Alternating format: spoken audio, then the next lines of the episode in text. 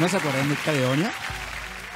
De calentón no acordamos. Claro. ¿Tú por qué no te acordás del Caledonia? No, no, no, no, No, sí, recuerdo vamos a dónde quedaba decir, era- Pero. ¿cómo no se van a acordar Era, Caledonia? eh, viejo? era el Caledonia, el Casa Milá, la Bruja. Ese como era el circuito de la... El circuito, ¿verdad? La bruja era ya para los O sea, Para yo los- sabía para que los mayores. adultos jóvenes. Yo, Sí. yo sabía que existían porque estaban más allá de la Facultad de Filosofía y Humanidad cuando estaba en la RAIN. ¿ya? Pero nada más. El hombre serio, ¿ah? ¿Aló? Oye, yo me escucho o no me escucho. Aló, aló, aló. Es que no está ahí. Estamos diciendo de que este es tu último programa. Gracias por venir. Pues Gracias por venir. No, si nos Oh, queda no, ver no, la próxima semana. Bueno, ya estamos al aire, muchachas, muchachos, auditores, digo. Y muchachos, ¿no? Muchachas. Aló. Estimadas auditoras, estimados auditores, ya estamos al aire en el programa Sin Restricciones del día de hoy, 10 de diciembre del año 2019. Que les habla Luis Miguel Retamales, le da la bienvenida y me acompañan los amigos de siempre. Jorge Araya, ¿cómo estás? Hola Luis Miguel, muy buenas tardes. Germán Hidalgo, ¿cómo le Hola, va? buenas tardes, Luis Miguel. Aquí Compadre estamos- Moncho. Aquí estamos, sí. El presidente, ¿cómo se llama? Eh, Sustituto. no, No, no es eh, sustituto. No, es delegado. Designado. Presidente designado. Presidente designado. Y ahí ustedes acaban de escuchar en los controles a Don Miguel. ¿Cómo estás, Miguel? Hola, hola, muy bien. He escuchado que pintan casas. Oh. Ah, Oye, ahí eh, se la dejamos para el que le guste el cine. ¿eh? Estamos Sí, haciendo un recuerdo del Caledonia. ¿Por qué, Jorge, estamos escuchando esta música? Que esta música se escuchaba en esa discoteca que era muy romántica, por llamarlo Claro, elegantemente. eh, eh, Pero bueno, es que era discoteca y era driving. La, la gracia era que dri- era driving también. Tiene toda la razón usted.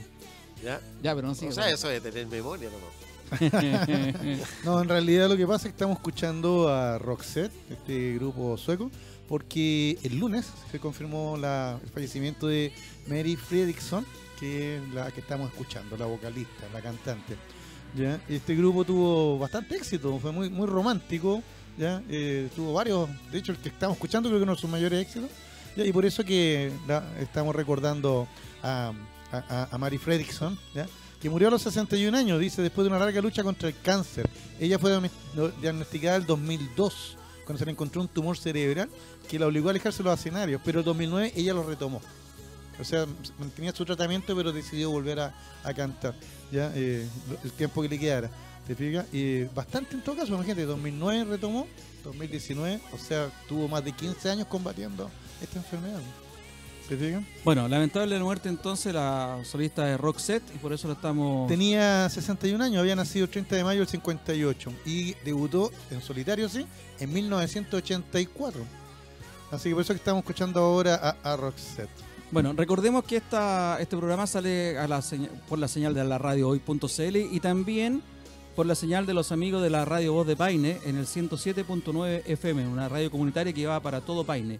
Va en diferido los días jueves a las 14 horas. Cuando son aquí las 18.32 minutos, tenemos el WhatsApp, el más 569-872-89606, donde nos pueden opinar y nos pueden vapulear si no están de acuerdo con nuestras opiniones.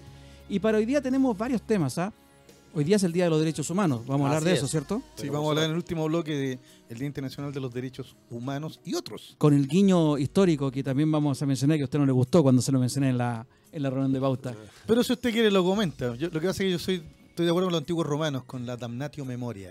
Es decir, que hay algunas cosas que no merecen la pena ser recordadas. Ah, usted tiene, me parece bien, porque tu memoria es como un disco duro que hay cosas que tiene capacidad y para otras no. Y, o Por sea, lo menos la mía filtra. bueno, sigamos. ¿Qué más vamos a ver? Operación Retorno en Bolivia. Evo Así Morales Evo inicia el retorno a Bolivia. no, así es. ¿Ya? Y, De y- México se fue a Cuba. De México se fue a Cuba y eh, Alberto Fernández le dijo que no, no se metiera, digamos, hoy día por allá, por Argentina, porque todavía estaba gobernando Macri, por lo tanto, igual lo puede tomar preso incluso. ¿ya? Así que, que después que asumiera, eh, le, le tendía la mano, ¿no es cierto?, a Evo Morales, que va a quedar justamente en el lado de la frontera, ¿ya? muy cerquita de Bolivia, en el norte argentino. Por el lado salto por ahí. En el lado de Salta. Bueno, tú lo mencionaste también. Hoy día asumió el nuevo presidente argentino, Alberto. Fernández. Sí. Alberto o Cristina. La dupla Fernández. La dupla Pero Fernández. ¿quién va a ser, quién va a mandar? No cabe la No. menor duda. Ah, Manda calzón. perdón, perdón, perdón. No, yo creo que no, exabrupto. yo creo que no. ¿Cómo se desperfiló este, el profesor? ah? No, yo creo que no, yo creo que no, no va a ser así. Yo creo que Alberto va, va a lograr manejar muy bien la situación. Claro que sí, dicen por ahí. No, yo, yo creo. Yo con- con- coincido con, con mi amigo Jorge. No es que con usted no sea amigo, pero No, lo conozco no, más no. tiempo. Confío más en él en todo caso. Confía más en los calzones, digamos, del, del poder. No, y también No, es- Es una, expres- una expresión Pero mira- criolla para decir que las mujeres mandan, ¿no? y es no, por no, pero propia. eh, yo confío mucho en Alberto Fernández. Incluso yo creo que va a haber una discordia en un minuto, en- a poco andar, entre... Muy bien. Mira, yo entre creo... los Fernández. Bueno, bueno ese punto. Yo creo que efectivamente el poder detrás de las sombras es Cristina. Pero como tú bien dices, esta cuestión en algún momento se va a solucionar con una con un conflicto interno, porque siendo la poderosa Cristina, Alberto Fernández va a decir yo no quiero ser más el monigote. O sea, en. Argentina la mitad, todos los que votaron por, por Macri lo consideran que es el monigote. Y, y de hecho, acuérdense ustedes la, la disputa que hubo cuando Cristina era presidenta Así y es. lo trató muy mal a Alberto Fernández. Bueno, Alberto Fernández, digamos, una breve reseña, es un profesor de la Universidad de Buenos Aires, hincha de Argentinos Junior. Así se definía Ah, una ya. propaganda que tuve la oportunidad de ver. Argentinos Junior, el equipo de.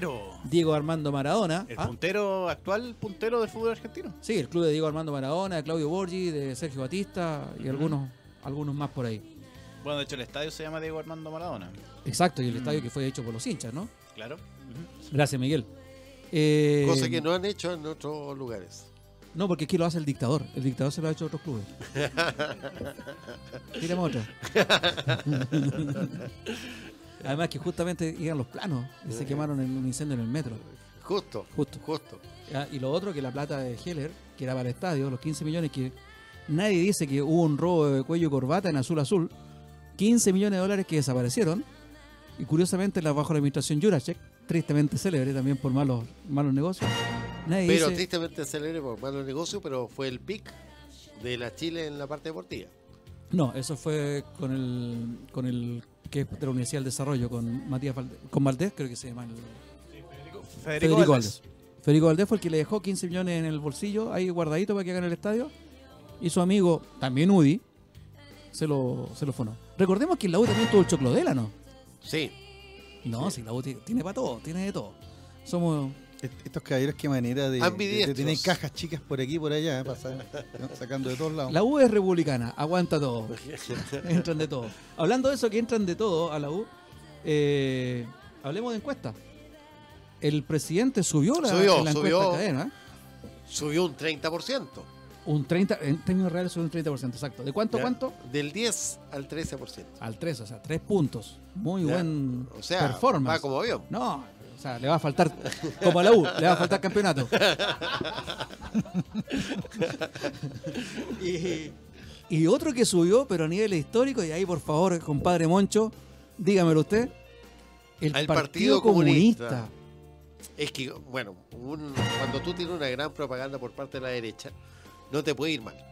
¿ya? Y el Partido Comunista hoy día tiene un 11% de apoyo, ¿ya? Eh, que es histórico. O sea, durante todos los gobiernos de la concertación tenían entre el 4 y el 6. El 5 el promedio general, cuando estaba Gladys Marín, ¿te acuerdas? Claro. Tenía un apoyo del 5% y hoy día lo han duplicado. ¿Ya? O sea, hoy día son candidatos. Lo que pasa es que tienen un personaje muy mediático y que le ha ayudado mucho, yo creo, en esta percepción de la ciudadanía, ¿ya? que es el alcalde Jadwe.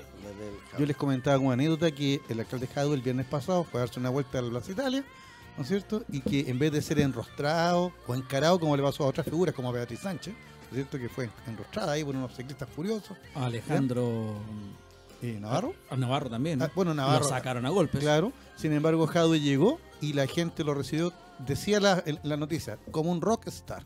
Ahora, ¿cómo no va a ser rockstar? El único que le disputa los matinales, ya, al alcalde Laín. Y no es chiste, lo invitan siempre, ¿ya? Y siempre tiene un discurso bien consistente, ¿ya? Y también la serie de medidas que ha tomado en su comuna, que es Recoleta, ¿no es cierto?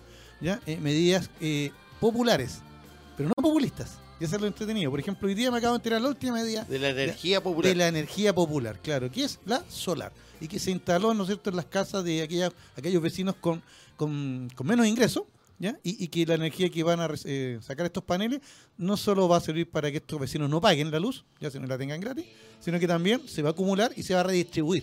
Y la idea es, es generar en el día en el futuro una comuna autosustentada desde el punto de vista energético, o sea que, que los vecinos de Recoleta tengan energía gratis. ¿Y usted cree que eso va a ocurrir?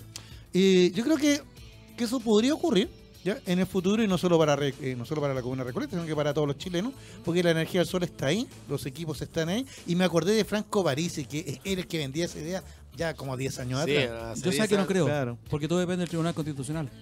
Usted dice que el tribunal va a decir que es inconstitucional tomar energía del sol. Acuérdate tú, claro, porque el sol capaz que esté privatizado. Acuérdate tú que cuando el Tribunal Constitucional, con otras palabras, dijo que las calles no son libres. Porque mismo Jadwe levantó el costo, el pago de los parquímetros Ah, en claro. la calle de la Y comuna tuvo que volver a, y, a lo- lo- colocarlo. los concesionarios fueron a la- al Tribunal Constitucional, apoyados por la derecha, y el Tribunal Constitucional de- de- dictaminó que era legítimo, o sea, era obligación cobrar por el espacio público. Entonces, capaz que ahora determinen que la energía solar también tiene que pagar un impuesto. Banda, Pero sabes. lo que iba Pero yo- con el, con el T-cable, con el TV cable. Bueno, en España, en España los socialistas colocaron un impuesto a la energía solar. Ahora, Ya. ahora, ¿por qué apuntaba yo a, la- a lo de la energía solar y El neoliberalismo. A, un ejemplo, porque podríamos sumar el de la librería popular, el de la farmacia popular, el, el de la óptica popular, o sea, Jadwe, ya lo podemos acusar de popular, pero no de populismo. ¿ya? ¿Por qué? Porque, gracia, porque él, él- él- él toma desde de, de- de su tribuna, ¿no es cierto? de su sitial ahí como alcalde, ya él entra a competir con las mismas leyes del mercado, así es. ¿se fija? Eso, eso dan- dándole acceso a las personas a aquellos bienes o servicios que no podían acceder antes. Él mismo lo dijo, por ejemplo, en el caso de las, eh, de las librerías populares, ya que antes en Recoleta no había una librería, había que ir a comprar Sí. al Santiago Centro a Providencia, Y también pasaba con el tema de las farmacias. por ejemplo. Y sin embargo, el hecho de que, de- de que la municipalidad entre a juego, ¿no es cierto?, de, dar este servicio, ¿ya? compitiendo con los demás. ¿ya? Ahora, los, los otros competidores pueden reclamar que es una competencia injusta porque el alcalde tiene más recursos, ya no, u otras cosas, cosas que no están así, porque no creo que Recoleta tenga, tenga los mismos recursos que las Condes. ¿Ya? O los Barnechea, ¿se fija? Pero yo creo que Jadwe ¿ya? es uno de los elementos que hacen que la gente tenga una percepción más empática con el comunismo, no como doctrina política, sino como, como el partido. ¿Te fijas? Pero Hadwe, bueno, en lo que está ocupando es un sistema de mercado. Es un sistema de mercado. eh, simplemente eh, con una condición más comunitaria. Y eso creo que, que hace más humano el mercado. Y, y creo que esa, esa percepción la gente la tiene. digamos, Correcto. ¿ya? Sí, o sea, yo creo que eh, también sería muy poco exitoso para él si venía con el discurso comunista de los 70, Mm. donde el estatismo... O sea, no existe eso. Por eso te digo, ¿En es- qué parte del mundo Esto es como un neocomunismo, una cosa así. Como el neofolclore, una cosa media... O sea, no, no podemos ser albaneses. Ya no podemos ser Ahora, albaneses. ahora pero, más- pero, pero diga, pero cuéntela, cuéntela firme, don Germán, cuéntela firme. En realidad la encuesta no, di- no, di- no decía, no, es no, que di- lo que no dice que el Partido Comunista tiene un 11% como eh, un triunfo. es que sino yo- que al, al revés, la encuesta dice el rechazo al Partido Comunista es del 89%. es del 89%. Y esa es la, eso es con lo que se queda la encuesta. No, eso con lo cual lo publicó el Mercurio. Exacto. Emol lo publica así. Porque tú las encuestas tú las puedes leer a favor o en contra. Claro. ¿No es cierto? Si yo digo que el alcalde Lavín tiene un apoyo del 52%, debo decir que tiene un rechazo del 48%. Por ejemplo. ¿Ya? Pero lo interesante e- e- es eso, o sea que tú dices, claro, que los comunistas parece que eh, han, han- han- han- Que a pesar de los comunistas, ha mejorado su situación. Mira, una, que- una cosa por el que estilo. lo que dice la encuesta eh, es que efectivamente, primera vez que aparece en la encuesta Academ, digamos que estamos viendo la encuesta Academ, Más encima. que como dice Eh, es, Germán, Tiene un margen de error de cuánto por ciento? es casi una encuesta oficial, Eh, es claro, como, una encuesta entre los amigos de la derecha. Claro. como la INE, como le hiciera el Instituto Nacional de Estadística en tiempo de la dictadura. Claro, sí. O la Gallup, ¿te acordás que la Gallup, La Gallup. proponía un triunfo del sí por un 70%? Bueno, el Partido Comunista nunca ha sido contemplado en esta, en esta encuesta. Y ante la pregunta, ¿usted aprueba o desaprueba el trabajo que está desempeñando? Y nombra una serie de instituciones. Y el Partido Comunista tiene un 11% de aprobación. Sí. Diciembre del 2019. Tal, el mismo número que tiene la aprobación del Congreso. Y por como, como dato, la oposición baja un 15% por- de 20 el mes de noviembre, bajó a un 15 en diciembre. Frente Amplio lo mismo, de 20 bajó a un 15. Carabineros tiene una aprobación de un 35% y llegó a tener, fíjate tú, antes del estallido social, en octubre, un 61% de aprobación, que ha sido de lo más alto, porque en febrero, en el año 2016 tuvo un promedio de 68% de aprobación. Pero con el estallido social, en noviembre, baja a 38% y ahora está en un 35%. Es que en relación a Carabineros y la Policía de Investigaciones, Es Policía de el, que- Investigaciones, es el top. Policía de Investigaciones está el top, exactamente, Exactamente. la institución mejor evaluada. claro. de todas las que preguntan, digamos, y están en un 57. Luego viene la Marina con un 51%, la Fuerza Aérea con un 50%. Todos han bajado, ¿ah? por ejemplo, la PDI antes, antes del estallido social tenía un 80% de aprobación, ahora está en 57%. Lo mismo que en noviembre. La Marina tenía un 66% de aprobación y ahora tiene un 51%. La Fuerza Aérea tenía un 65% de aprobación, tiene un 50%. El Ejército tenía un 54% y baja un 43%. Los carabineros, ni hablar. Se con- desplomaron. Con razón. Los gremios empresariales que ya venían bajo con un 37 y un 26. La Fiscalía 36 baja 25. Chile Vamos de 36 baja 22. Eh, la Iglesia Católica de 23 baja 19. Prácticamente no, no existe la Iglesia Católica. Y los tribunales de justicia bajan de 27 a 18. Como tú bien decías, digamos que el gobierno, el, el apoyo al presidente, eh, la aprobación, mejor dicho, a la gestión del presidente Piñera subió a un 13%. Y la desaprobación, por ejemplo, de Partido Comunista, que tú bien decías, es un 78%. O sea, hay un margen ahí como un 10%, Sí, un que, que es 10%, neutro, sí. que dice no opina. La desaprobación a Carabineros es en 59%. La institución más con mayor desaprobación es el Congreso. Y luego viene el Partido Comunista con un 78% y eh, los tribunales de justicia con un 76%. Bueno, en general está claro que la crisis de la institucionalidad es la que refleja... es se dramática. refleja- Porque no hay ninguna institución que se salve. ¿Bomberos tal vez? Buena pregunta, a lo mejor Una de habría que las preguntarle a pocas, ¿ah? bomberos. Claro. Yo voy a bomberos. El, el- Claro. Viva los bomberos, chicos. Chico, Chico bueno, bueno. sí, de, de- de hecho, yo he tenido experiencias eh, maravillosas con bomberos. Epa. Sí. Por ejemplo, el... Sonó raro, sonó- No, pero por favor, ¿por qué lo tergiversa Pero todo? vamos, subamos el nivel, por favor. por favor. Buenas experiencias. Yo- yo- Buenas experiencias, ¿eh? Ah, Mucho fuego. Jorge Araya y profesor. Por eso mucho fuego. Ha no, mucho mira, fuego. de hecho le voy a contar una anécdota súper breve. No, por ejemplo, eh, antes que... ¿Sí? Cuando Dale. fue el terremoto del 2010, Ujú. yo tenía un vecino que era bombero. Él inmediatamente hizo un catastro si estaban dañadas las viviendas. Sí. De manera inmediata. Y eso también ayuda inmediatamente, Sí, o sea, porque y también eh, mandó el recado a la compañía que pertenecía que acá está todo bien. Y una rapidez absoluta, o sea, más rápido que la UNEMI. Por O sea, para ejemplo, que claro. estamos- Desgraciadamente los bomberos no tienen las facultades Eso que sí. debieran tener y que tienen en otros países. Por ejemplo, a lo que tú estabas hablando. El otro día conversábamos en el edificio donde yo vivo que hay que hacer un catastro. Los bomberos te exigen ¿ah? un catastro de los habitantes del edificio. ¿Por qué? En caso de un terremoto y un derrumbe, te necesitas saber ¿Cuánta desgraciadamente, gente hay ¿Cuánto ahí? Claro. cuántos desaparecidos hay, cuántos muertos, etcétera. Claro, ¿cuántas personas viven ahí en el... Claro. Ellos lo exigen, pero no tienen ninguna eh, facultad fiscalizadora punitiva. Por lo tanto, tú si quieres lo presentas, si no quieres no lo presentas y da lo mismo. Bueno, de hecho creo que en No, no, era lo- países, algo parecido, lo mismo. En países como Estados Unidos creo que es, es bombero y rescate también. O sea, lo de rescate creo que es de ellos también. Sí. Claro, pero es un organismo público. Claro. ¿ya? Sí. Respecto a la expectativa económica, cuando la gente le pregunta, ¿usted cree que en los próximos meses la situación económica del país se mantendrá igual, empeorará, mejorará? Solamente un 27% de la gente piensa que mejorará, un 37% dice que empeorará y un 34% dice que se mantendrá. Estamos menos parejos, ¿ah? Sí. digamos, Sí. porque yo creo que nadie piensa que va a mejorar esta situación, sobre todo, sobre todo que hemos visto que Yo es tan que feble la economía chilena que con un mes de paro prácticamente, ¿cuántas pymes quebraron? Claro. Y, y la, ¿Y cuánta cesantía se produjo? que se produjo Sin. No, embargo, la inflación fue 0,1. Ojo, Y- 0,1. Yo- Cualquier persona que va al supermercado se da cuenta que los precios subieron mucho más que el 0,1%. Mm, sí. No, y en la feria también se ve. Todavía se ve. Ahora, el, el tema es el siguiente. eh, no le echemos la culpa todo al, al tema social, porque en realidad la situación económica venía mal de antes. Ya se habían producido enormes quiebras antes del estallido social. ¿Ya? Pero por eso te digo, o sea, El- por lo tanto, eh, no es el responsable del estallido social, porque hoy día, hoy día, ¿no es cierto? El gobierno dice, en virtud del estallido social ha pasado esto, ha aumentado la cesantía. No, pero eso es falso. Esto ya venía de antes. yo sé que es falso, Ya. porque no puede ser posible que, que- que por un mes. Deje más, proyecta el micrófono.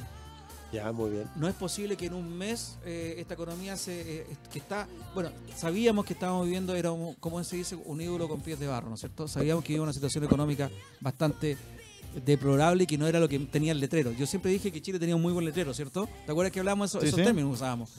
Bueno vino el estallido social pero también se demuestra que por tres semanas que estuvo parada esta cuestión cuántas empresas cerraron eso te indica que la- el problema, como tú bien dices, Germán, no era último, porque no puede ser que una compañía dependa de tres semanas No. y la cesantía tampoco. Ahora el, el peso se recuperó bastante bien en esta semana. ¿no? Sí. ¿A cómo está frente al dólar? No sé cuánto está el tipo de cambio. ¿Cuánto quedó la hora hoy día? Siete y tanto. Oye, eh, respecto a la evaluación económica personal y familiar, cuando le preguntan a la gente cómo calificaría usted la situación económica actual de usted y su familia, 48% dice buena o muy buena y 36% dice mala o muy mala. Y cuando le preguntan por expectativas, en general, ¿cómo se siente usted acerca del futuro del país? Muy optimista y optimistas son un 41%. Y los que son pesimistas o muy pesimistas un 33%. Es decir, hay una percepción Ah, igual sí, positiva. ¿eh? positiva. Sí. Y eso es bueno, ¿eh? Eso es bueno que, que suceda.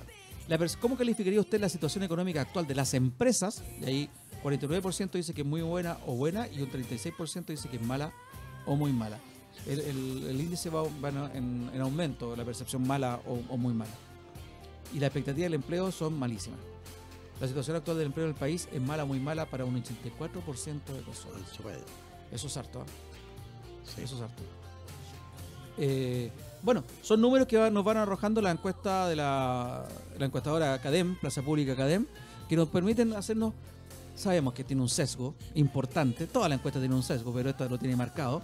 Pero es importante sacar ciertas definiciones. Me llama la atención que el- la aprobación a carabineros sigue siendo igual alta, 35% para todo lo que hemos visto. Tú lo consideras alta, es la mitad de la percepción de que había antes. O sea, en un lapso un mes, un lapso un mes, se han gastado un- la mitad del apoyo que tenían. Sí, O sea- tienes razón, pero fíjate que era curioso que tenía un 61%, porque por ejemplo, en enero del 2019, a principio de año tenía un 46%. No sé qué produjo durante el año ese leve ascenso, pero ascenso al fin que llegó a un 61 en octubre. No, no marca una tendencia. pero Bueno, que- acuérdate que a principios de año estuvo todo el caso Catillanca, ya, el, el año pasado, que fue justamente Fue- que se descubre este, este claro. montaje, ya. Eso Pero- fue el año pasado. Lo que te digo, mira, de enero a ahora va- iba 50 en febrero, 50 en marzo, 50 en abril, 56 en mayo, 56 en junio, 53 en julio, 59 en agosto, 56 en septiembre y de repente, ¡pum!, 61. Raro.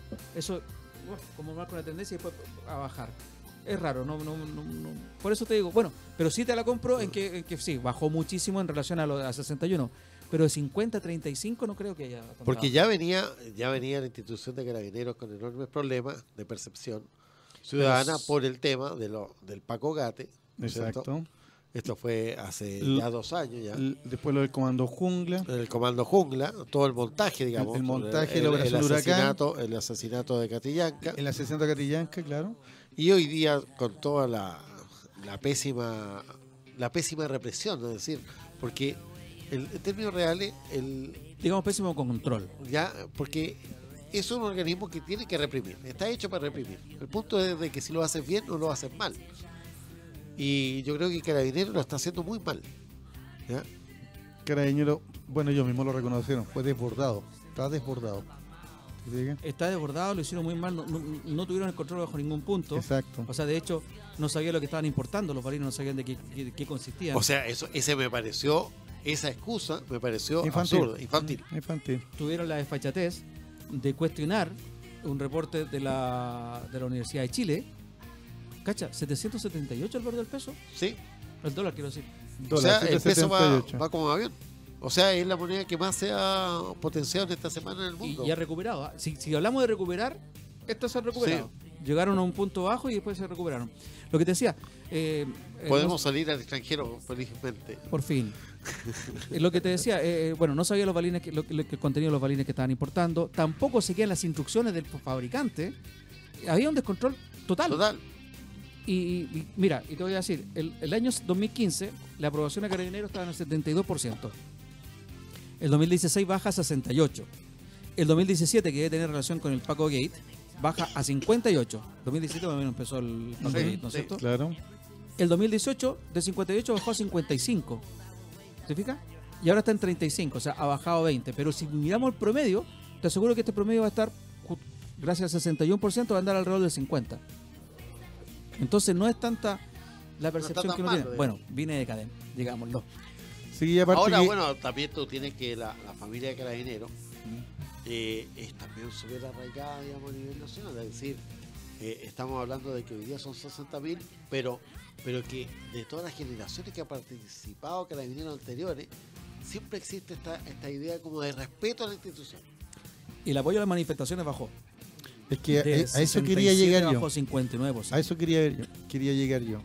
Yo creo que hay una relación ahí entre la, la- gente que percibe a carabineros como, digamos, que todos hablan de los derechos humanos de las personas y de las manifestaciones, que todos derechos aquí y allá, y nadie habla de los derechos de los carabineros. ¿no? Porque no lo tienen. es, que, es que ese es el tema, pero, yo, eh, pero eso es lo que comenta la gente en la calle.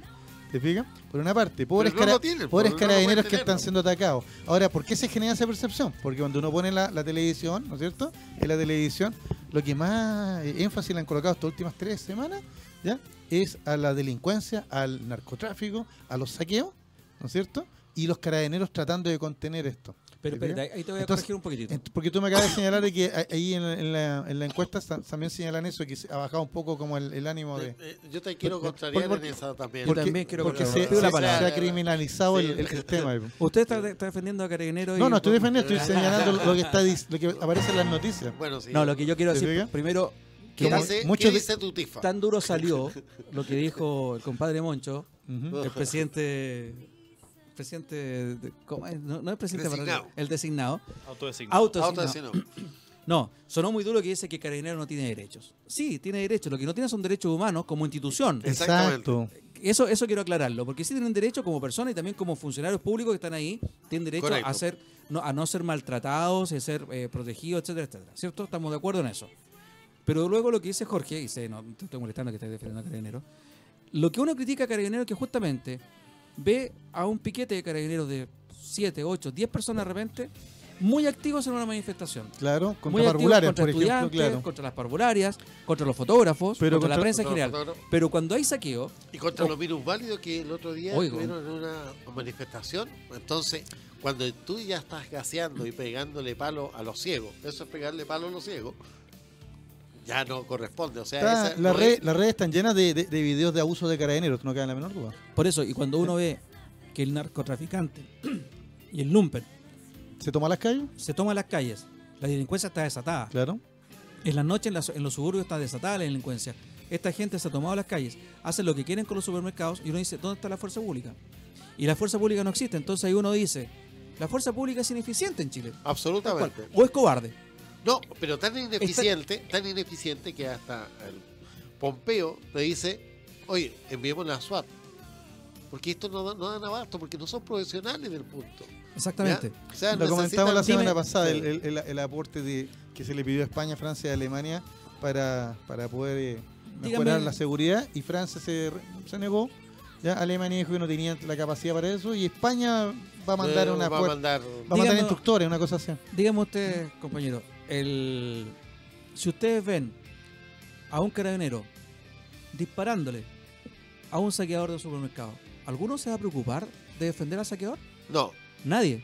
Sin embargo, le disparan a la gente que está manifestándose. así es. Son 350 y tantas personas que han perdido un ojo. Sí. Entonces, ¿dónde está esa gallardía?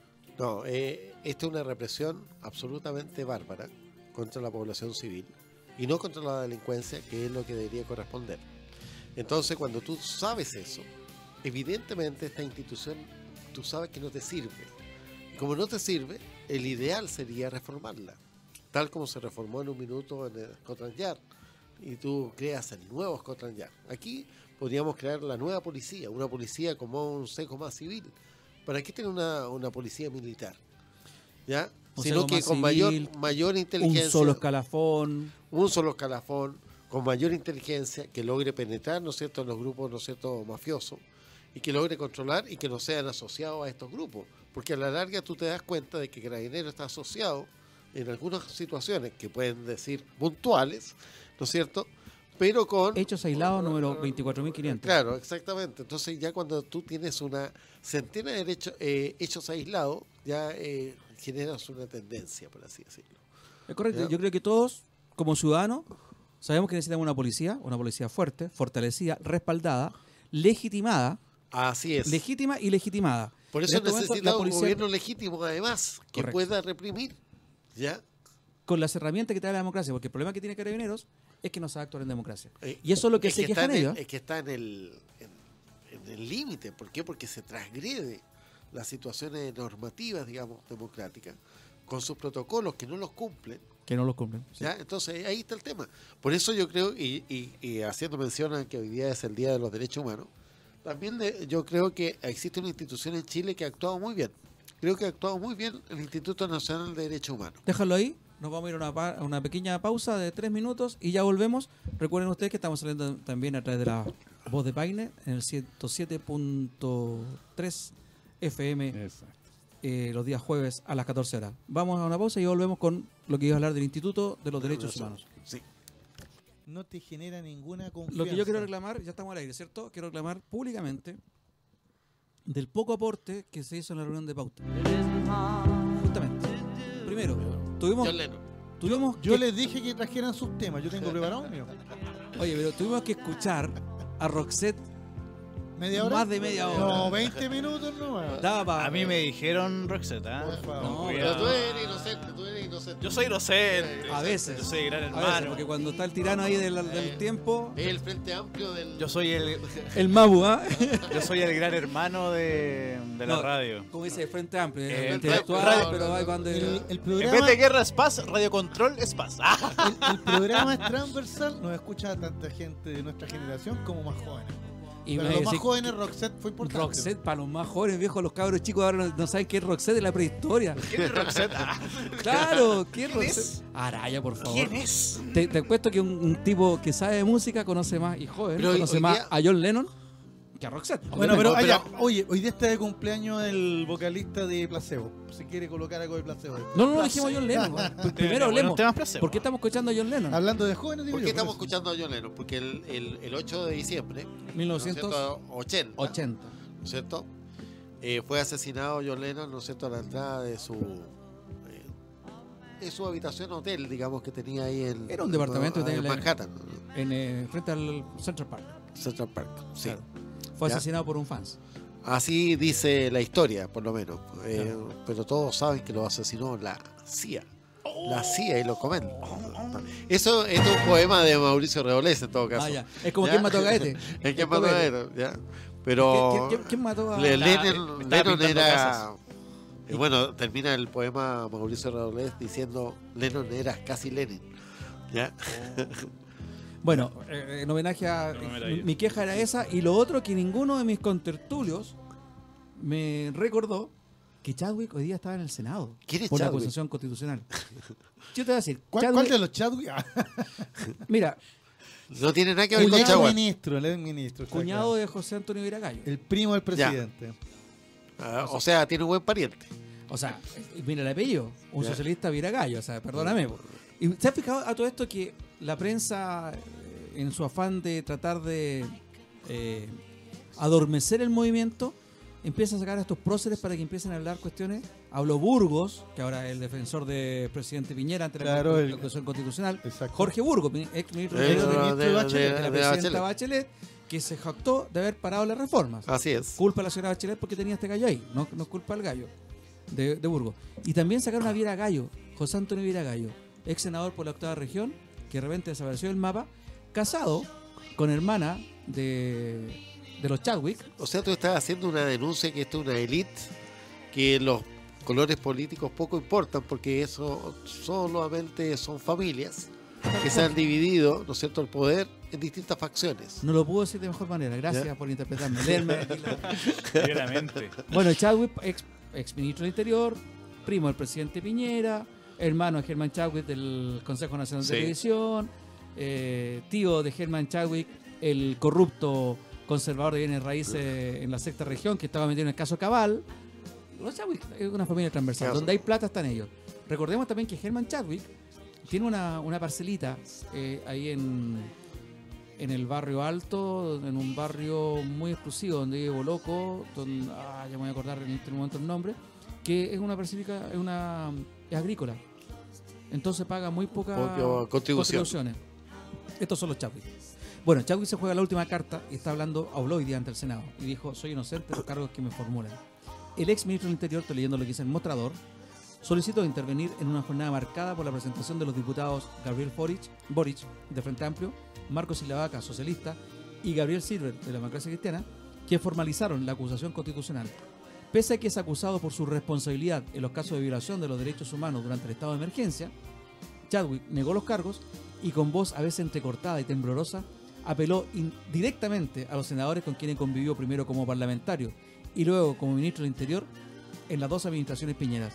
A su juicio, asumió su responsabilidad política con su renuncia al gabinete y sostuvo que con este libro prácticamente está en juego la credibilidad de la política y las instituciones de la República. ¿Qué está diciendo él? Está apelando a al espíritu republicano Exactamente. de sus amigos senadores, que son unos verdaderos próceres, gente que Somos, está- somos todos del club y si tú me perdonas, esto sigue. y que están en el limbo, porque si hay alguien más distante del, del- del pueblo son los senadores, y tal como estás diciendo tú, somos todos amigos, somos todos hermanos, somos todos eh, de la misma cofradía, ayúdenme, porque, y con voz entrecortada dice aquí temblorosa, eh, les dijo que había jugado eh, su carta como un buen chileno. Andrés Chadwick, fundador de la UDI, gremialista, acérrimo defensor del régimen de Pinochet, que andaba tirando huevos cuando vino Ted Kennedy, Bueno, que me Ed- Edward Kennedy, perdón. que golpeó y mechoneó a estudiantes en, en la católica que cuando fue era- soplón cuando era dirigente. de la CNI, Fue soplón, claro. que defendió también a, a- negó la violación de los derechos humanos durante la dictadura militar, etcétera, etcétera. Ese señor Chadwick ahora se las da de democrático, ahora se llena de tolerancia, ¿no es cierto? Y pide lo mismo. Bu- Bueno, pero ¿sabes qué es lo que yo leo de lo que dice Chadwick? Que entonces, si él no es responsable Alguien es el de la responsable. violación de los derechos humanos, el responsable entonces, ¿quién, Es quién lo mandó a él? Exactamente. Y, y él Sebastián depende Piñera. directamente del presidente. Entonces, el, el verdadero causante de todo esto, entonces, el presidente Sebastián Entonces Piñera. está es diciendo que, que está diciendo él no es el fusible. El fusible debería estar más arriba. Exactamente. O esto simplemente va a ir netamente para los general de carabineros. O sea, es un No, porque el general viene después. pues. ¿Ah? Si seguimos el orden, es presidente. Claro, pero, del pero a lo mejor. Jefe de gabinete. Pero él ¿ya? puede decir en su defensa de que él dio las instrucciones, ¿no es cierto?, de, de mantener el orden público, pero estas instrucciones fueron muy mal recibidas o distorsionadas por la Fuerza de Carabineros, que provocó estas alteraciones, ¿no es cierto?, y violaciones de los derechos humanos, sin ser sistemáticas, pero sí por lo menos con una frecuencia eh, mayor que la normal. ¿Ya? Entonces aquí que estamos hablando ustedes de responsabilidades, pero él habla, habla de responsabilidad política. Él dice que no tiene responsabilidad política y no me extraña en Chile. En Chile nadie se hace responsable de las cosas que ocurren. Dígame, ¿qué ministro en los 30 años de democracia ha renunciado por alguna responsabilidad política en lo que sea, en lo que le compete? Ninguno. No, no tengo memoria de ninguno. ¿Qué ministro del Interior ha asumido responsabilidad política en lo que haya sido? Nadie. Entonces, yo creo que él está siguiendo una línea que es, eh, es común a todos los gobiernos, que es transversal, como dice Jorge. Y que él está diciendo, mi responsabilidad no es política. Yo ya, ya cumplí con haber renunciado. Y con eso se da por pagado. Pero ¿dónde? Aquí viene entonces, si los senadores van a actuar con un criterio país, un criterio republicano, determinar que efectivamente hay una responsabilidad, insisto, política, no por haber dado la orden, sino que política, porque es la autoridad, ¿no es cierto? Porque lo que tú estabas diciendo también, cuando existe un caso en las Fuerzas Armadas, por esa verticalidad que existe dentro de las Fuerzas Armadas, sale el que está al mando. ¿Sí o no? Claro. Y muchas veces ha salido hasta el general director o, o el comandante en Claro. jefe. Entonces, ¿por qué en este caso no hay una responsabilidad política y que tiene, bueno, renunció, pero tiene que pagarla también? Tiene que pagarla como se, se castiga Mira. la responsabilidad política, es decir, con un cierto periodo de años en que no puede ocupar ningún cargo público y que sea expuesto ante el pueblo. Este señor no cumplió con sus deberes políticos. Exactamente. Eh, la, última frase que tú señalaste eh, eh, eh, resume todo. Este caballero recibe un mandato. ¿No es cierto? El presidente le da un mandato. Le dice, usted, para ser el jefe de gabinete, usted va, como ministro del Interior, coordinar y mantener lo mínimo que tiene que mantener el Estado. El orden, la paz y la seguridad. ¿No es cierto? Ya. O sea que esa es su tarea. Él ya la había incumplido cuando, en virtud de ese mandato, asesinan, fuerzas de seguridad del Estado, asesinan a un comandante mapuche. ¿ya? Y él en ese momento, cuando tendría que haber puesto su cargo a disposición, no, No lo, lo puso. hace. ¿ya? Y se acogió bajo el ala, cual polluelo, bajo el ala de- de- del presidente. Porque son cargos de confianza del presidente. Así O es. sea, tampoco podemos llegar y sacarlo. ¿Ya te fijas? O sea que es verdad que está el mecanismo de la acusación constitucional, ¿no es cierto? Ya se hace una comisión y se investiga y se acusa. Pero, pero mientras él estuviera bajo el alero del presidente, ¿qué se le podía hacer? Así se mantuvo en el alero y, con bien bajo perfil por varios meses. Y cuando ahora surge este estallido social y el, y- el presidente y ministros tienen la posibilidad de mostrar el liderazgo, ¿no es cierto? que tienen? ¿Qué hace Chadwick? Lanza a los carabineros, ¿cuáles perros cebados? ¿Ya? A mantener el orden, pero a cualquier costo. Entonces, yo no estoy defendiendo al carabinero, pero simplemente el carabinero en este caso recibieron una orden. ¿ya? Y la orden era, paren esto, te pica como sea. O sea, alguien tuvo que dar la orden. No la dio el, general director de Carabinero. A él, a él, co- él como director, A él manda, le llegó la orden. a él le llegó la orden, exactamente. Y la orden venía del ministro del Interior. Entonces, si alguien es responsable, el ministro del Interior. Pero ya sabemos que Chaco iba a decir que era inocente. Porque recuerden que cuando partió esta acusación, él salió con su cara, ¿no es cierto?, casi sonriente de- del hemiciclo de diputados, ya señalando que él no era responsable de nada. Nada. Entonces, perdóname, hasta en la empresa más chica y picante, ya el gerente que lo mandaron a hacer esto y falló en su cometido, le dan el sobre azul, pues. ¿Ya? Y acá, acá perdió la confianza del presidente, dejó de ser ministro, y él piensa que por dejar de ser ministro, está todo zanjado, se acabó, eso fue todo. No, pues, ahora él tiene que responder. ¿Sabes qué? Tú, sabes, tú me vas a entender, Germán, esto me recuerda a una institución bien colonial, bien española, porque yo la encuentro que, que tal vez deberíamos resucitarla para la nueva constitución, que el juicio de residencia. Claro, bueno, o en Perú lo tienen. Ya, ¿Por qué? Porque no puede ser que las personas que ocupan cargos tan importantes como el Ministerio del Interior después salgan diciendo que porque renunciaron o porque les pidieron el cargo ya no son responsables de nada. No puede ser.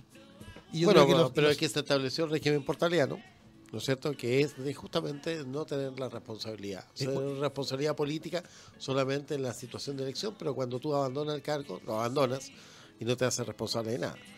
Ya en Chile eh, no ha habido ningún presidente que ha sido procesado posteriormente, con excepción del intento que se hizo con Augusto Pinochet, que no fue en los tribunales chilenos, sino que en el exterior. Correcto, y después los tribunales chilenos lo, lo acusaron por, eh, por fraude, por el Por caso fraude. Rex. Claro. Exactamente. A propósito de lo que tú estás diciendo de la penalidad, de la penalización que pueden haber. Ayer el presidente Sebastián Piñera eh, lanzó la agenda antiabusos ah, en cadena nacional. Yo, Eh, yo, yo eso me lo perdí. Así que Bueno, fue- fue un quiero que me ilustren de eso porque debe haber sido muy interesante como todos los discursos de Piñera. Fue tan interesante que fue como, como eh, los titulares de las noticias. Fueron puros titulares, pero no entró en detalle. O sea, puras buenas intenciones, donde fortale- quiere fortalecer la competencia, ¿cierto? Que la competencia es el pilar en una economía libre mercado, que la competencia va a favorecer siempre al consumidor final, cosa que efectivamente aquí vemos que el empresario chileno es muy defensor del libre mercado, pero hasta cuando le toca a ellos. Porque cuando... Es defensor del libre mercado. O sea, cuando sí, pues, siempre. Eso eso de, de la boca va afuera, pero Por eso, pero me deja terminar, pero, pues, pero, señor pero, pero- pero es que es que si tú ves el tema de la corrupción de las farmacias, la corrupción de los pollos, ya, la corrupción Bueno, del confort. Perdón, le digo una ¿ya? cosa, es que el ¿Qué, qué presidente, libre mercado hay ahí? el presidente se dio cuenta de esto. Por eso entonces que el lunes presentó ya la agenda, comillas, agenda antiabuso y por un trato digno y justo. Por eso te digo, se dio cuenta de eso. Se dio cuenta porque esa cuestión no ocurría antes. Entonces, Entonces también hay otras, perdón, hay otras cuestiones que también está, está anunciando, por ejemplo, fortalecer al CERNAC en defensa del consumidor. O sea, todo esto fueron anuncios en defensa de la seguridad. Y en un momento se dirigió a la gente, ¿ah? en defensa de su seguridad, de su bienestar.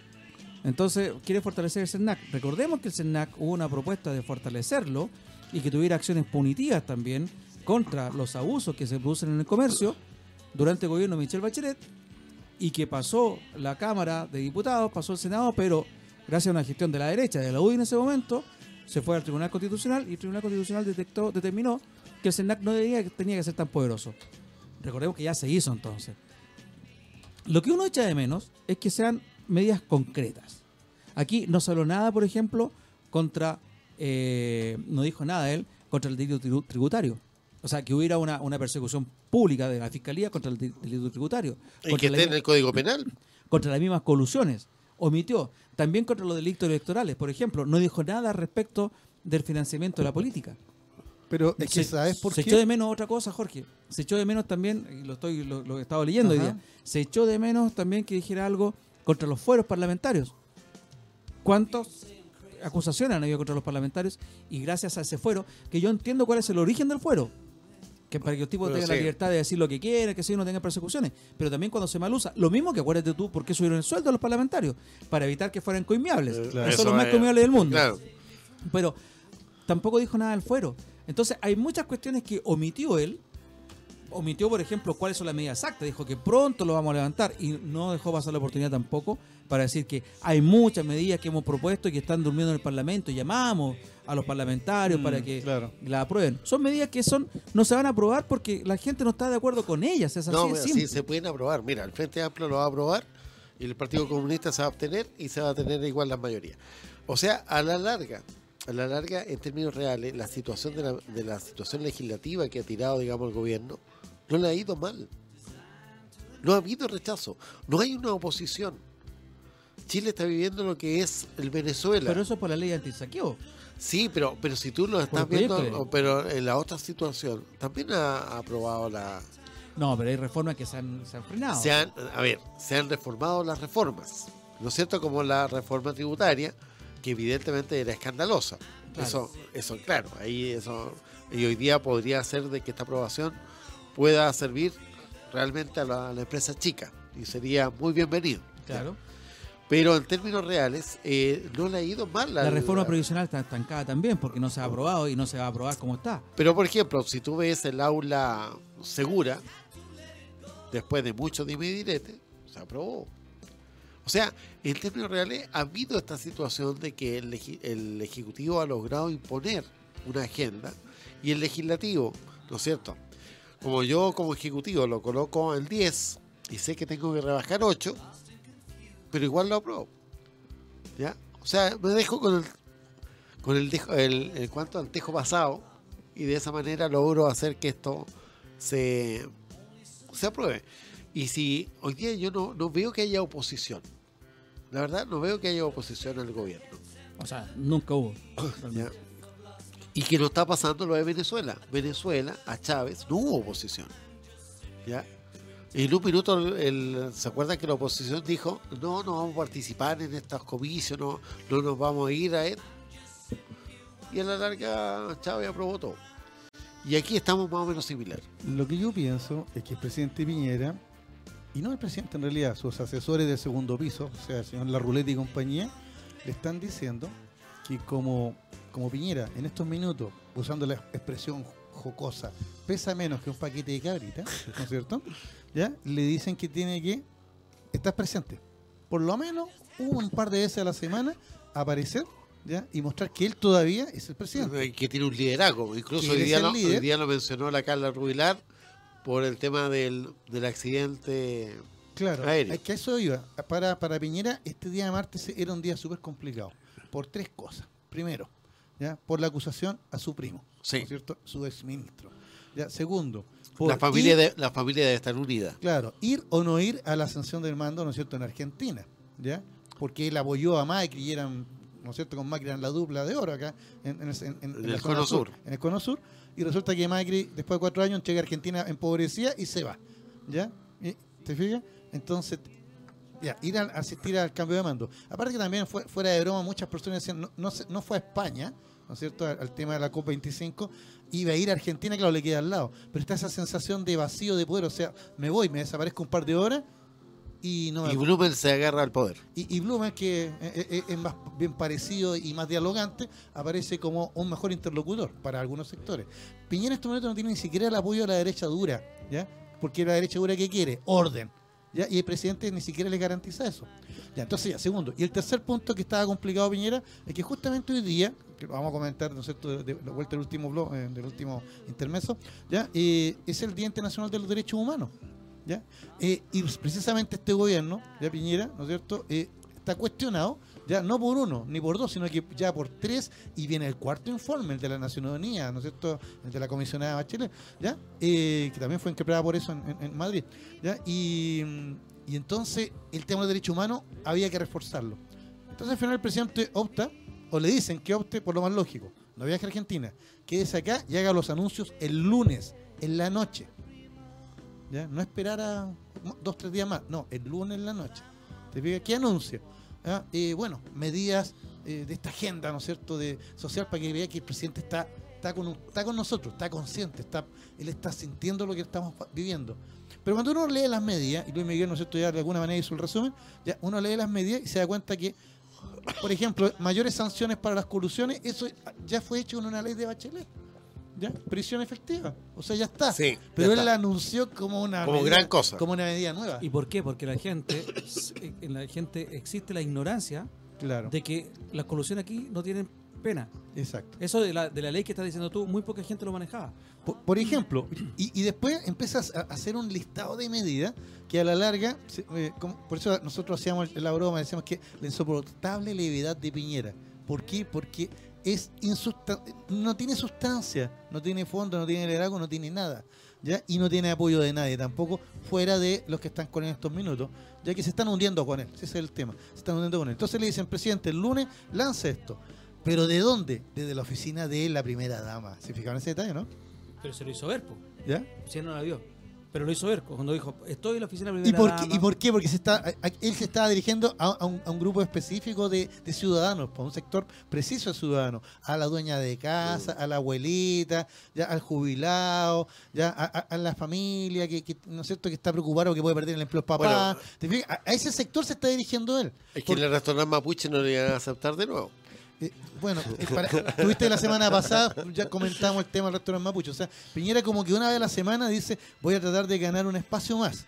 ¿Ya? ¿Para qué? Para no perder visibilidad. Porque el día que el presidente no salga a anunciar... Esto, mira, esto podría haberlo anunciado ni siquiera él. Si para eso tiene los ministros. Porque Pero- en el fondo lo que anunció son iniciativas, no, no anunció nada concreto. Exactamente, ¿ya? Entonces, eh, fíjate que eh, con esto invisibiliza a otro ministro, ya que el que tiene que llevar a cabo ahora esto tiene que ir con la carpeta ahora al Congreso, que es Word. ¿Te fijas? Y sin embargo, otros ministros haciendo su pega ¿no? están brillando más que Piñera, y Piñera, que no puede dejar de ser el centro de mesa, ya no puede evitar siempre tratar de figurar. Como lo que estábamos comentando con el caso de Briones, ya que llega como ministro de Hacienda y, y- y en pocos días, porque no estaba ni siquiera un mes, tiene Briones, Sí. ya ha, ha podido hablar, negociar, ordenar el tema y, y convertirse en un verdadero interlocutor. ¿Te fijas? Cosa que la reina había perdido también, con su soberbia y, su- y sus comentarios tontos. ¿Te fijas? El otro que también aparece como bastante, digamos, posesionado es el ministro de, de Economía. Ya que también se ve, Sí. incluso no, no aparece con camisita azul ni con chaquetita roja, aparece No. de, lo, de lo más Sí, de informal, lo más informal. pero al mismo tiempo la gente lo ve como más empoderado. ¿Quién es el de economía? No me acuerdo. Se me fue el, el apellido. el. Bueno, pero el de Hacienda que está mencionando tú tampoco aparece con la chiqueta roja, tienes razón en ese Él detalle. aparece con su Bueno, y chaqueta. en trabajo está Sal- la Saldívar, eh, Sí, pero eh, eh, ella también se ha manejado mucho mejor. mucho que el- mejor que... comunicacionalmente. Entonces, Sí. ¿qué le pasa al presidente? Por El lo menos ha sido sincera cuando habla del tema de la FP, la Sí, Saldívar sí, dice es cuestiones franca, que son sí. duras, Sí. pero son sinceras. Claro, aquí lo cuica, apenas habla. Sí, yo no, no, no- o sea, o habla o respira, no puedo hacer las dos cosas al mismo tiempo. Pero bueno, fuera de el broma. Ministerio de Economía. es que de economía, Pero, sí. ¿Sí? ¿Quién? ¿Quién es el ministro? ¿Sí? Eh, Lucas Palacios. Lucas Lucas Palacios. Palacios. Yo me acordaba de Exactamente. Lucas el ex subsecretario de Obras Públicas. Exacto. Él, es- él es- Que manejó el tema zorrón, eh, así cuiquito, simpático. eh. Pero fíjate que él fue, Pero se- de esos fue a la costanera y no, habló con no, los tipos no. del TACPO. Pero es más sencillo que, que los zorrones que conocemos nosotros. ¿Cómo cuál es? Ya como el que estuvo, ¿no es cierto? ¿Te acuerdas? En esta en la Secretaría General, no, en la, estos que daban las platas, digamos, el que se pasó la luz roja, ¿te acuerdas tú? Ah, sí, que salió. Echeverry. No, Echeverry. es Sala- Salaberry. Salaberry. Salaberry, claro. Claro, Salaberry, eh, sí. Ya no cae, no cae en la categoría zorrones como nosotros, ya es viejón. Claro. Entonces, para, para, para redondear yo, la yo me idea. sentía zorrón. Para, para redondear la idea. Gracias. Para redondear la idea. Piñera, Piñera, la pesadilla de Piñera, y, y si usted, tú no lo viste, pero tú lo viste, se ve demacrado. Ya, la pesadilla de Piñera, El Es que- nieto, bueno, de la visería. claro, es que él, él- él dijo, él dijo, yo voy a terminar mi mandato. Y con eso él mismo se puso, o se autoimpuso, una meta que, Que- en que es estos difícil minutos de cumplir. nadie puede asegurar que va a ser así. Porque ni siquiera la derecha madura que le exige orden, ya tiene confianza ya en el presidente. Y por ahí está la frase que está dando vuelta, es que, que ¿cuál es el problema de Chile hoy? El presidente. Y ¿Sabes cuando qué? se convierte en un problema, bueno, si Yo no sacamos- coincido con eso. ¿te fijas? Yo no coincido con eso. Yo creo que ¿Tú si en que estos no? momentos. De hecho, yo no, no, no, no, no apelo a la renuncia del presidente. No, yo tampoco, pero, si en pero estos es lo que se momentos- escucha. eh, El presidente se está convirtiendo o se convirtió en el problema. Bueno, yo no creo eso. O sea- y no creo que sea el problema, porque si fuera el problema, si sacamos a Piñera, ¿a quién colocamos? El Claro, problema Pero sigue. usted, usted no ha pensado en algo, sigue. no ha pensado en lo fundamental. ¿En qué? Estados Unidos. Ah, pero si Estados Unidos. Vamos a lo tanda y la volvemos en tres minutos. Ya estamos de vuelta con el presidente encargado Así es. y, y autodesignado, Autodesignado. don Moncho Germán Hidalgo. ¿Y estamos escuchando, don Luis? ¿A quién? Get Up Stand Up. Bob Bob Marley. Marley. Saca de uno. Estamos, ¿Por qué estamos escuchando eso? Porque don Jorge Araya va a hablar de los derechos humanos, el Día Internacional del Derecho Humano, de los Derechos Humanos hoy día, ¿cierto? Hoy día, 10 de diciembre, Día Internacional del Derecho Humano. Pero Déjame ya un casito nomás. Estamos hablando Por supuesto. de lo- del avión Hércules, de la Fuerza Aérea. estábamos iba- comentando eso antes Que de salió de Punta. Arenas con destino a, ¿La Antártica? a la Antártica, creo que a la isla Fray Jorge, Iba a la, a la base Eduardo Frei, ¿no es cierto? a la Doro Frey, ¿cierto? Sí. Eh, bueno, el, el avión desapareció a mitad de camino, eh, no se sabe exactamente qué fue lo que ocurrió. El plan de vuelo, estoy viendo aquí, decía que tenía combustible suficiente como para... Tradicionalmente me decían a mí un amigo que conoce esto, que eh, los aviones que van a la, a la Antártica tienen combustible para salir de puerto de Punta Arenas, llegar a la Antártida, dar un- un- una vuelta por arriba del aeropuerto, del aeródromo, de la pista, y en caso que no pueda aterrizar, volver incluso a, a Punta Arenas. Eso se llama mm, que va tanqueado. Eh, por eso es muy extraño lo que está ocurriendo realmente con el... Con el ¿Y las eh, condiciones climáticas cómo? Dice que las condiciones estaban bastante buenas. El avión salió a las 10.21 de Santiago, estoy viendo acá, aterrizó a las 14.44 en Punta Arenas, despegó a las 16.53. El último reporte era a las 17.44. Aparentemente el avión a los 18.13 pudo haber, eh, haber eh, desaparecido y debería haber aterrizado a las 19.17. Decía, es decir, tenía eh, era un vuelo de poco menos de poco más de dos horas. 16, 17, sí, poco más de dos horas, dos horas 15. Eh, No hubo ningún reporte de, de problema, de Nada, eso es socorro. lo más terrible. lo más extraño es eso, justamente, porque conversábamos antes también, eh, no hubo ninguna alerta que se declarara en emergencia, por ejemplo, según falla de motor, podría haberse declarado en emergencia, o falla de combustible, pudo haberse intentado retornar, también se declara en emergencia. Cualquiera de esos, de esos avisos, pero no hay nada. El tema es que en la zona, que es en el Cabo Drake, ¿no es cierto? ¿O Paso Drake, Jorge? El paso, el de paso Drake. Drake. En el Paso Drake, eh, la profundidad, me dicen, obviamente no son como en Juan Fernández, eh, es mucho más profundo. Tú hiciste la mención delante que voy a ser como el caso del submarino Ah, argentino. Exactamente. Quizás con tecnología de punta se podrá saber a posterior dónde está. Pero sí hay, bueno, tú me preguntaste por las condiciones meteorológicas, era un- habían zonas que estaban con el vuelo, con el cielo claro y despejado, y sí hay mucha corriente marina. Entonces probablemente el, haya, se haya estrellado en el mar por razones que se desconocen y son difíciles de explicar, y que se hundió y quizás se, se- se estrelló en un punto y ahora sale en otro por la corriente marina. Eh, cuestiones que están en Ahí la corriente antártica va hacia el, va hacia el oriente, ¿no es cierto, Jorge? La corriente antártica va hacia el oriente, va de dirección del oeste al oriente. Ya, sí. Sí, Por sí. lo tanto, habría que pillarlo para el lado inglés, digamos, de la Antártida, digamos. Un por así caso decirlo. probablemente, pero eh, no estaba la Antártica, eh, está O sea, en el océano. Está en el océano. Claro. Una de las cosas que van a empezar aquí a, a mencionarse, creo yo, es que a raíz de lo que ocurrió en Juan Fernández, se detectó y se, se supo que los civiles que viajaban en aviones de la Fuerza Aérea, o aviones militares, llamémoslo, no tienen seguro. Entonces lo que pasó con los deudos del accidente de Juan Fernández tuvieron que demandar al Estado. Eh, yo no sé si ese tema de los seguros se habrá solucionado o no. ¿Por qué digo esto? Porque entre los pasajeros iban tres civiles. Dos funcionarios de una empresa que iba a hacer una mantención a un ducto de combustible, entiendo, y un científico de la Universidad de Magallanes. Ah. Claro, son 38 personas, de los cuales 17 son tripulantes de la aeronave, 21 pasajeros y 3 de ellos civiles. También se ha especulado con la idoneidad de la tripulación. El piloto, entiendo yo que era un comandante de escuadrilla, una persona que tiene por lo menos 20 años de vuelo. Una persona que vuela un, un Hércules, un C-130 en la Fuerza Aérea, tiene mucha más experiencia que lo que un, piloto que vuela un caza, como pasó Juan Fernández. Entonces no hay comparación posible. ¿Qué pudo haber ocurrido? Características semejantes, avión de la alta, una tormenta, un corriente de viento, no sé, especulaciones puras. Especulaciones son miles las que hay. Así que eso quería decir, Jorge, antes del... No, yo creo una que. cuestión lamentable. Ah, y lo que te quería decir, lo otro. Eh, he visto muchos comentarios en Twitter como entre conspiración, Mm. en que Piñera tiene que ver algo con esto, e incluso gente que se alegra porque son milicos, lo he visto Sí, sí, una, Yo creo que- estupidez que uno lee por ahí. La calidad humana se ve en este tipo de cuestiones. ¿eh? Y Sí, ahora, ahora lo extraño es que justamente se dé este, esta situación, no sé, como del mito de Sísifo, un poco, de que ocurre todo como lo mismo, es decir, Eh, a los dos años, con estallido social, ¿te acuerdas que pasó lo mismo en el gobierno de Piñera?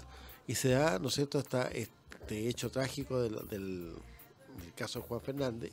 Y ahora, en la misma circunstancia, también se da este hecho trágico ahora en la Antártida. O sea, eh, esta, esta carga como negativa, por así decirlo, para no, no emplear el tema de conspiración, pero sí esta carga negativa que vuelve a ocurrir. Eh, es como extraño. Bueno, Espero- incluso una experiencia que a lo mejor puede ser, no sé, pero si uno se da cuenta cuando muere, por ejemplo, un familiar o un amigo tuyo, hay una carga negativa y van como muriendo personas como por Sí. racimo, como que Sí. mueren seguido. Dice, dice que Dicen que son hay tres. ahí, claro, Dicen son- que son tres los que se van Claro. en forma. Sí, eso se Contigo. dice siempre. Yo lo que espero, Jorge y Germán, que eh, la investigación que viene a posteriori no eh, delate nuevamente la falta y la falla de un procedimiento que tiene la Fuerza Aérea como ocurrió en el caso de Juan Fernández. Yo creo que la, e- e- este accidente tiene la sombra de- de- del caso de Juan Fernández. ¿Te fijas? Porque nuevamente está involucrada la facha, nuevamente están involucrados pilotos experimentados. No, pero nuevamente, en el caso de, la, Eh, no, no, no, era experimentado. Eh, Nuevamente está eh, un- un- el vehículo, el avión este, el, el Hércules, el 630, es uno de los aviones más confiables que existen. ¿ya? Así que, mira, yo creo que aquí va, esto va a traer mucha, una investigación bastante larga. yo creo que hay una cuestión... Y lo más dramático es para la gente, para que, que- para los deudos, digamos, que estamos Sí. con ellos, porque eh, aquí eran cuánto, 38 personas. son. 38 personas. Claro, eh, se le hizo mucho énfasis en la mañana a uno de ellos, que es un, un- un- el más joven, ya un joven, un joven de la Universidad de, de- de- de la- de la- de Magallanes, que iba ya, era su segundo viaje a la Antártica, porque está haciendo una tesis. ¿Te fijas? Entonces, mira. Eh, Yo, creo que la semejanza que existe, no existe ninguna semejanza con Juan Fernández. No, para nada, porque las por las condiciones por el tipo de avión, distintas. por la experiencia del piloto, son totalmente distintas. Lo que yo quiero que la investigación no delate, insisto en la palabra, que no delate la falta de procedimientos que sí hubo en Juan Fernández, que la, la Fuerza Aérea no tuvo procedimiento o no lo siguió tampoco, eh, no lo respetó, y que aquí tampoco sea eh, al- que delate algo así, que sea, ojalá algún día se sepa qué fue lo que realmente ocurrió. Fue allá a, a- a mitad de camino, a 390 minutos de haber salido de Punta Arenas, estoy leyendo aquí en el diario, y a 280 minutos de llegar a, a la base teniente, eh, presidente Frey.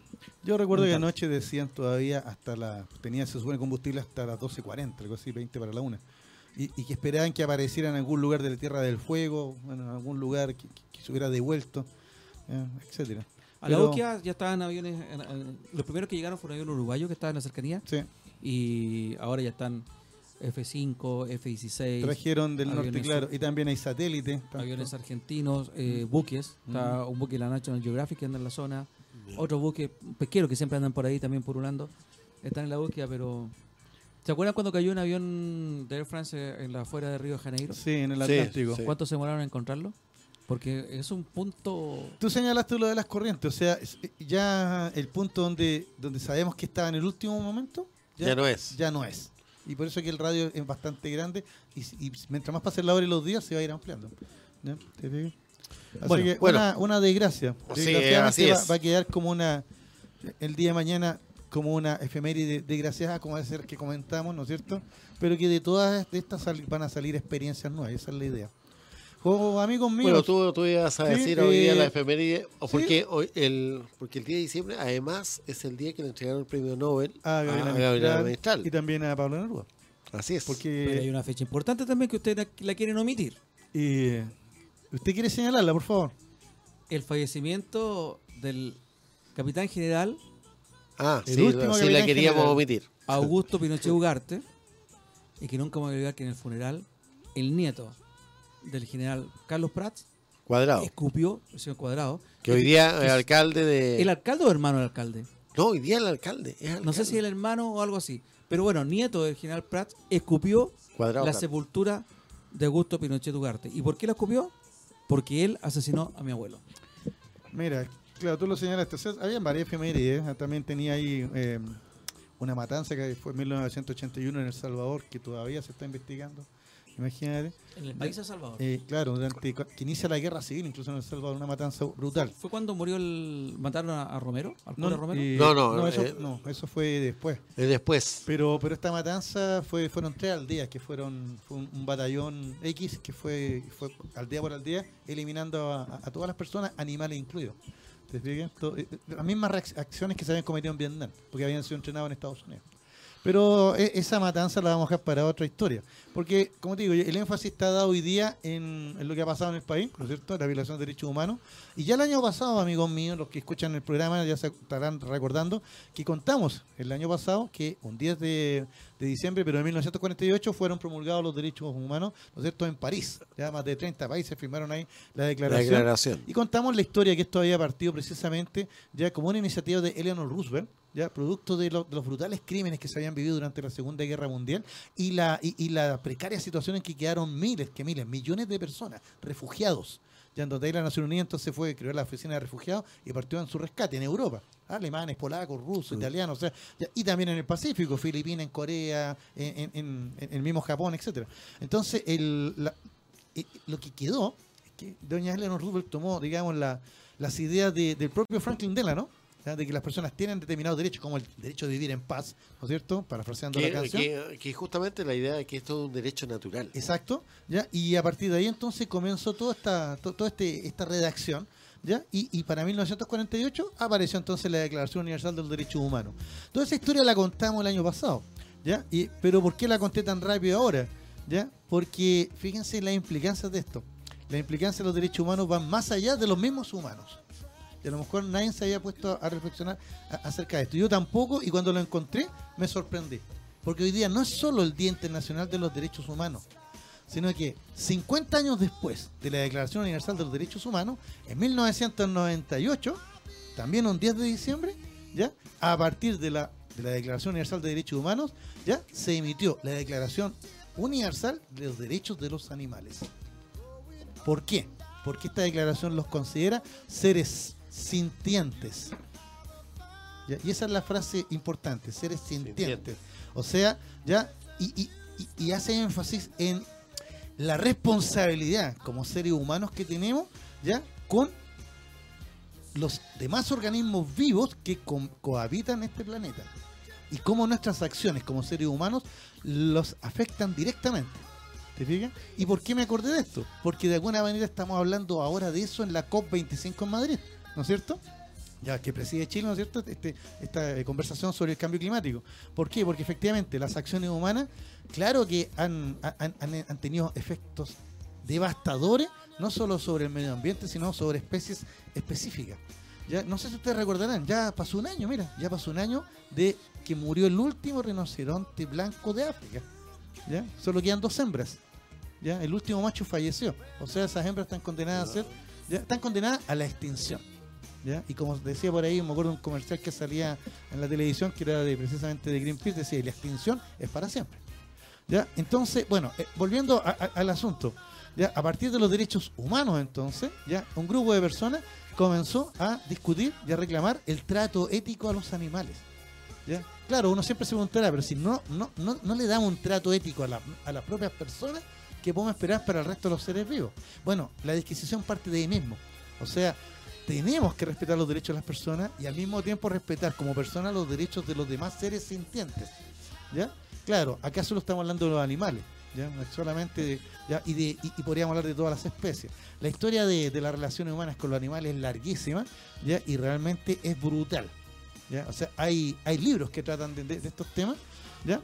Eh, pero para no, no andar, digamos, porque nos queda poquito tiempo, solamente quiero señalar que a través de una larga disquisición filosófica, que parte incluso, parte incluso de- de- desde las creencias religiosas, ya de miles de años atrás, ya es que el 23 de septiembre de 1977 se redactó el texto definitivo de la Declaración Universal de los Derechos del Animal, que fue adoptado por la Liga Internacional de los Derechos del Animal y por las ligas nacionales afiliadas, luego que se realizara una tercera reunión el 15 de octubre de 1978. Todo esto fue aprobado por la Organización de las Naciones Unidas para la Educación, la Ciencia y la Cultura, UNESCO, UNESCO. y posteriormente, como yo lo señalaba, en 1998, por las Naciones Unidas, que decretó que el mismo día de, los de, de la Declaración Universal de Derechos Humanos se va a recordar el Día, ¿no es cierto?, de los derechos de los animales. Ahora, ahora en, el, en esta situación de hoy día de las discusiones que hay con respecto al, al respeto a los derechos humanos en Chile, particularmente. Este, este tema, ¿no es cierto? Porque es muy amplio el tema de los derechos humanos. ¿Cuáles, cuáles son los derechos que se deben respetar? Esto es básicamente para tener a, la- a una población, ¿no es cierto?, que, que logre desarrollar la felicidad. Eh, la felicidad fue un concepto, ¿no es cierto?, empleado recién en, en Estados Unidos cuando se creó la independencia de Estados Unidos. ¿Ya? Eso es casi paralelo con la Revolución Francesa. ¿Ya? Cosa que no, en el resto del mundo no existía el concepto de esta felicidad de, de que eh, de que las personas deben tener el derecho a ser feliz, digamos. Ujú. Y para eso se tiene que eh, precisar ciertas libertades que deben de tener las personas. Por ejemplo, la libertad de expresión, la libertad, ¿no es cierto?, de prensa, el, que están todos dentro del, contenido de los derechos humanos. ¿ya? La libertad de movimiento. El toque queda, por ejemplo, elimina esa libertad del, movimiento. Sí, pero mira, volviendo al tema de qué relación tienen los derechos humanos con los derechos de los animales, yo creo que aquí hay una, una parte del texto que, que yo rescaté y, que me gustaría leerle en breve, ¿ah? para que más o quede claro por qué arrancan unos de otros y qué relación o qué vínculo tienen. Ya dice, el reconocimiento por parte de la especie humana del derecho a la existencia de las otras especies de animales constituye el fundamento de la coexistencia de las especies en el mundo.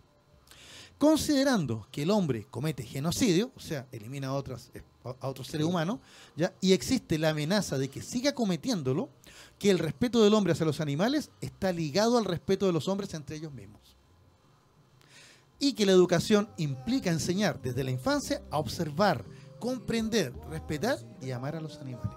O sea, me- yo creo que ahí lo resume perfectamente, para no entrar en el detalle cuáles son los derechos, son como 14, están indicados ahí, y que parten igual que los derechos de, de las personas, todos los animales tienen derecho a la vida, ¿ya? y no a cualquier vida, a la vida silvestre, a, a una vida, ¿ya te fijas? ¿Ya? A- Hay muchas vida que- libre. Claro, que se podrían. Pero, yo creo que en, en esto que acabo de leer queda súper eh, claro el concepto. O sea, no estamos estableciendo derechos a los animales solo porque hay gatos lindos o porque me gustan los perros, sino que establecemos derechos a los animales como otras especies que coexisten con nosotros Que convivimos en el planeta. y que convivimos en el planeta y, y que son importantísimos de repente en los mismos ciclos y nos damos cuenta ahora, ¿no es cierto?, en el con todos estos temas de deforestación, de calentamiento global, de extinción de especies, que a la larga nos hacemos un daño a nosotros mismos. ¿Te fijas? Nos hacemos un daño como especie. Rescato eso, Jorge. Rescato eso que estás diciendo tú, que tenemos que convivir con. que en el fondo es por convivir con las especies que cohabitan con nosotros en nuestro mismo planeta. Exacto, el tema es súper eh, es bien discutible, etcétera, pero yo solo quería recordar un, un- un puro detalle, ¿no? ¿Ya? Solo para, para ir cerrando eh, esta idea. ¿Ya? Eh, hay dos grandes filósofos que hablaron precisamente de- de- del pacto social. Uno es eh, John Locke, el padre del Sí. liberalismo europeo. Y John Locke fue uno de los primeros filósofos que ¿ya? de- declaró lo siguiente, ¿ya? que aquellas personas, o sea, si no le enseñamos a los niños a, a tener respeto por los seres vivos, por los animales, esos niños el día de mañana van a tener respeto por los Por otros humanos y por las leyes. Y, y, y Y otros por las leyes. Claro, o sea, claro, porque John Locke es el uno de los padres del pacto social. po. O sea, si usted no respeta a los animales, menos va a respetar a las personas y por ende menos va a respetar al Estado. No le veo la relación, pero sería interesante debatirlo después. Bueno, hay, hay otros filósofos que, que parten de, de la idea de Schopenhauer, ¿ya? ¿Ya? Que fue el que declaró, una persona que es mala con los animales no puede ser mala, no puede ser No buena, buena, con, la buena con persona, la humanidad. no puede ser buena persona. O sea, bueno con los demás. Y Interesante punto de vista. Vamos despidiéndonos, muchachos. usted sabe que la historia es nuestra, pues. Yo, yo ya no creo eso. Yo tampoco. Y la Ya, hacen la los pueblos. pueblos. pues. Ya, ya, ahí ya. Nos vemos la próxima semana. Le gusta Germán agarrarle. eh, muchachos, Germán, despedida. Bueno, que tengan muy buena semana, ya que se está recuperando este país, parece, ya, y Con optimismo y fe. con optimismo y fe, ya, pero faltan todos los cambios que hay que todavía realizar, los grandes cambios, y eso vamos a tener energía para rato, porque esto, los grandes cambios en el mundo se han producido en varios años, no en dos semanas, Y gracias a la violencia. Con la violencia y negociación, violencia y negociación, Exactamente. esa es la clave. Don Jorge, Y gracias a Ana Marilicán por el espacio, gracias a ti por la invitación semana a semana, a Germán por sus comentarios, ya a Miguel por acompañarnos, ¿no es cierto?, en la mesa de sonido con, la- con lo- con la- con los temas musicales, y a nuestros amigos auditores por la paciencia que han tenido de escucharnos eh, otra semana más. Hasta la próxima semana que Ahí vamos a explicar por qué hace nuestro último programa, pero del año. Exactamente, eso mismo quería decir. La próxima semana viene el, último programa del año, porque después viene el 24 y el 31 y, lo, pasamos con las familias, pero la Se radio. Cierra más temprano, claro. Va a estar, eh, cada cual va a estar con sus respectivas familias. Yo también le doy las gracias a Germán, Miguel, gracias por la puesta en, el aire, Jorge, gracias por la compañía. Soy Luis Miguel Ratamales y me despido aquí del capítulo de Sin Restricciones, que también recuerden va a través de la radio La Voz de Paine en el 107.9 FM radio comunitaria para todo Paine. Muchas gracias, buenas tardes y nos vemos. Nos vemos.